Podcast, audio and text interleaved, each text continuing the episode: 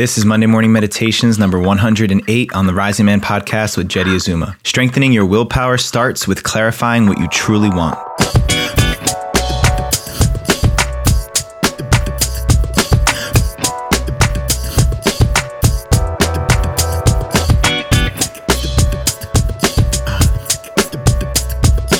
Good morning, Rising Man family. Jeddy Azuma here. I am your host and the creator of this podcast, as well as the founder of the Rising Man movement. And I'm so glad that you chose to join us here today. As I always say, wherever you are in your Rising Man journey, if you're just jumping in for the first time, maybe you've been listening to us for a while from the periphery and we don't know who you are yet, wherever you are in this community, I just want to say welcome and thank you. Thank you for being a part of this movement. Thank you for contributing your time, your energy, and your efforts towards supporting Rising Man in whatever way you're doing that. You know, I've been participating in men's circles in my own personal journey of growth into the man I want to be for over a decade now. And this work has changed my life. It's really changed my life. It's allowed me to be the husband, the father, the mentor, the leader that I am today. And it wouldn't happen if I didn't have communities of men around me. And so, you guys have probably heard me talk about it before, but I'll re emphasize it again. The most important thing for any man is to reveal and uncover who he really is and to be confident in standing up in his own truth. And so, wherever you are in that process, I want to make this really clear that that's what we are here for to support you in your uncovering and implementing of who you are, what kind of man you are, what kind of man you want to be and intend to be in your life. So, we've got you covered we've got something for every step of the journey. And whether that's being a part of your first men's circle and our virtual fire circles, stepping in, joining a team, learning how to hold men accountable and be held accountable, or taking that to the next level and jumping on a team with me and Inferno and really diving deeper into how and why you want to become the man that you say that you are. Or if you're looking to experience a ceremonial initiation into manhood, into your path, into your purpose with our compass four day fast out in the wilderness. Whatever is calling you, I challenge you to step in, step forward, lean into that uncomfortable place in your life because learning to become comfortable with the uncomfortable is what makes this journey possible. So, wherever you are in your journey, I challenge you to go to risingman.org and find which is calling you right now. Which step is the most appropriate for you at this point of your journey? And take a leap.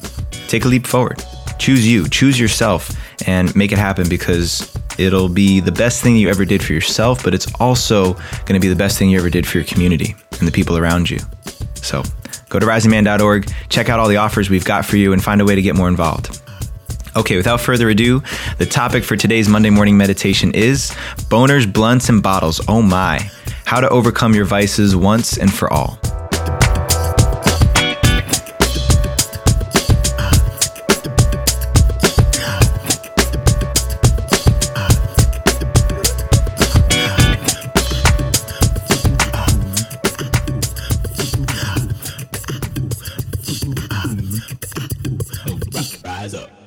How do I overcome my vices and my addictions once and for all? This is a question that I've asked myself over and over and over again for the past 10 years of my life.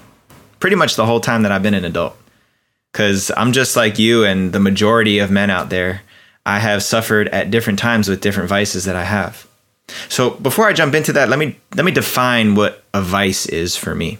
A vice is anything that I give my power away to anything that I do impulsively, reactively, in response to feeling uncomfortable, feeling unsafe, feeling insecure, feeling dis-ease in my body or in my mind. So, some of these vices that are very common in our society are alcohol, substances like that we would call drugs, marijuana, all things that fall into that spectrum. But also porn, masturbation, overeating, sex, scrolling on social media, all of these things that sometimes we say we are addicted to are vices. And the function that vices serve is to give me a little bit of a break from the discomfort of my life. Give me a escape from the things that I'm feeling that are uncomfortable right now. I can't quite handle the disruption in, in the force, the disturbance in my life So let me find something that gives me a momentary hit of relief, a momentary hit of dopamine that'll wash over my brain and let me relax for a second. I know you guys know what they are. Every single one of us has these vices because life itself is stressful and overwhelming at times. I don't care who you are. I don't care who you are on this planet. You are going through something stressful that challenges you right now. And because you're living in a human body just like the rest of us, your human body, this machinery right here, is designed to look for things that provide dopamine hits to keep us out of depression. Dopamine is a chemical in our brain that keeps us from feeling depressed. And a lot of times, these vices like drugs, alcohol, sex, they give us those momentary hits of dopamine to make me feel better about myself and about my situation. But the problem is, is that we have to keep getting that dopamine hit. I got to keep eating more sugar. I got to keep smoking more weed. I got to get another cigarette and hit another cigarette to get that hit, to get that fix that gives me a momentary lift. And if you've ever been addicted to something, you know that the long term solution is not to do more of that thing. But a lot of times, that's the only solution that makes sense. So, how do we overcome this? How do we become bigger than our vices to reclaim our power from the things that we've given it away to, most times for years, most of our lives?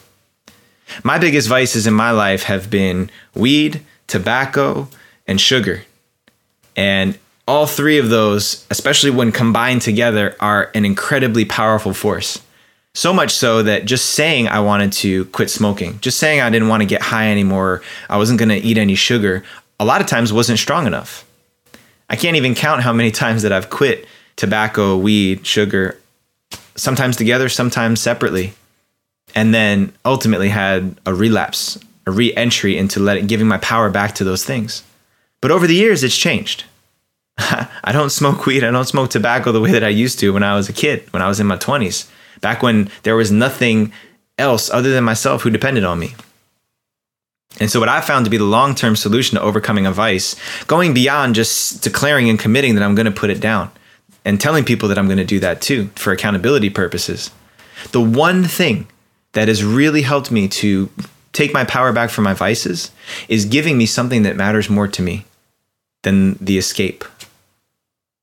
For example, when I was 23 years old, I used to wake up, smoke weed, go to work, smoke weed when I got home from work, have dinner, and then smoke again before I went to bed. And I did that cycle for nearly three years straight to a point where I was perpetually in somewhat of a high state all the time. Now, if I had that regiment of smoking weed in my life and applied that to my life now, where I'm the sole provider of a family of four for my wife, for my four and a half year old boy, for my one year old daughter, I literally would not be able to function. I would not be able to take care of my family the way that I want to and smoke weed the way that I used to when I was in my 20s. So, my circumstances that I created around me vaulted me into a position where my actions had to be bigger than my vices. Now, let me pump the brakes for a second. I'm not recommending to everyone out there that you go out and get married and have kids right now so you can quit smoking weed or that, so you can stop drinking.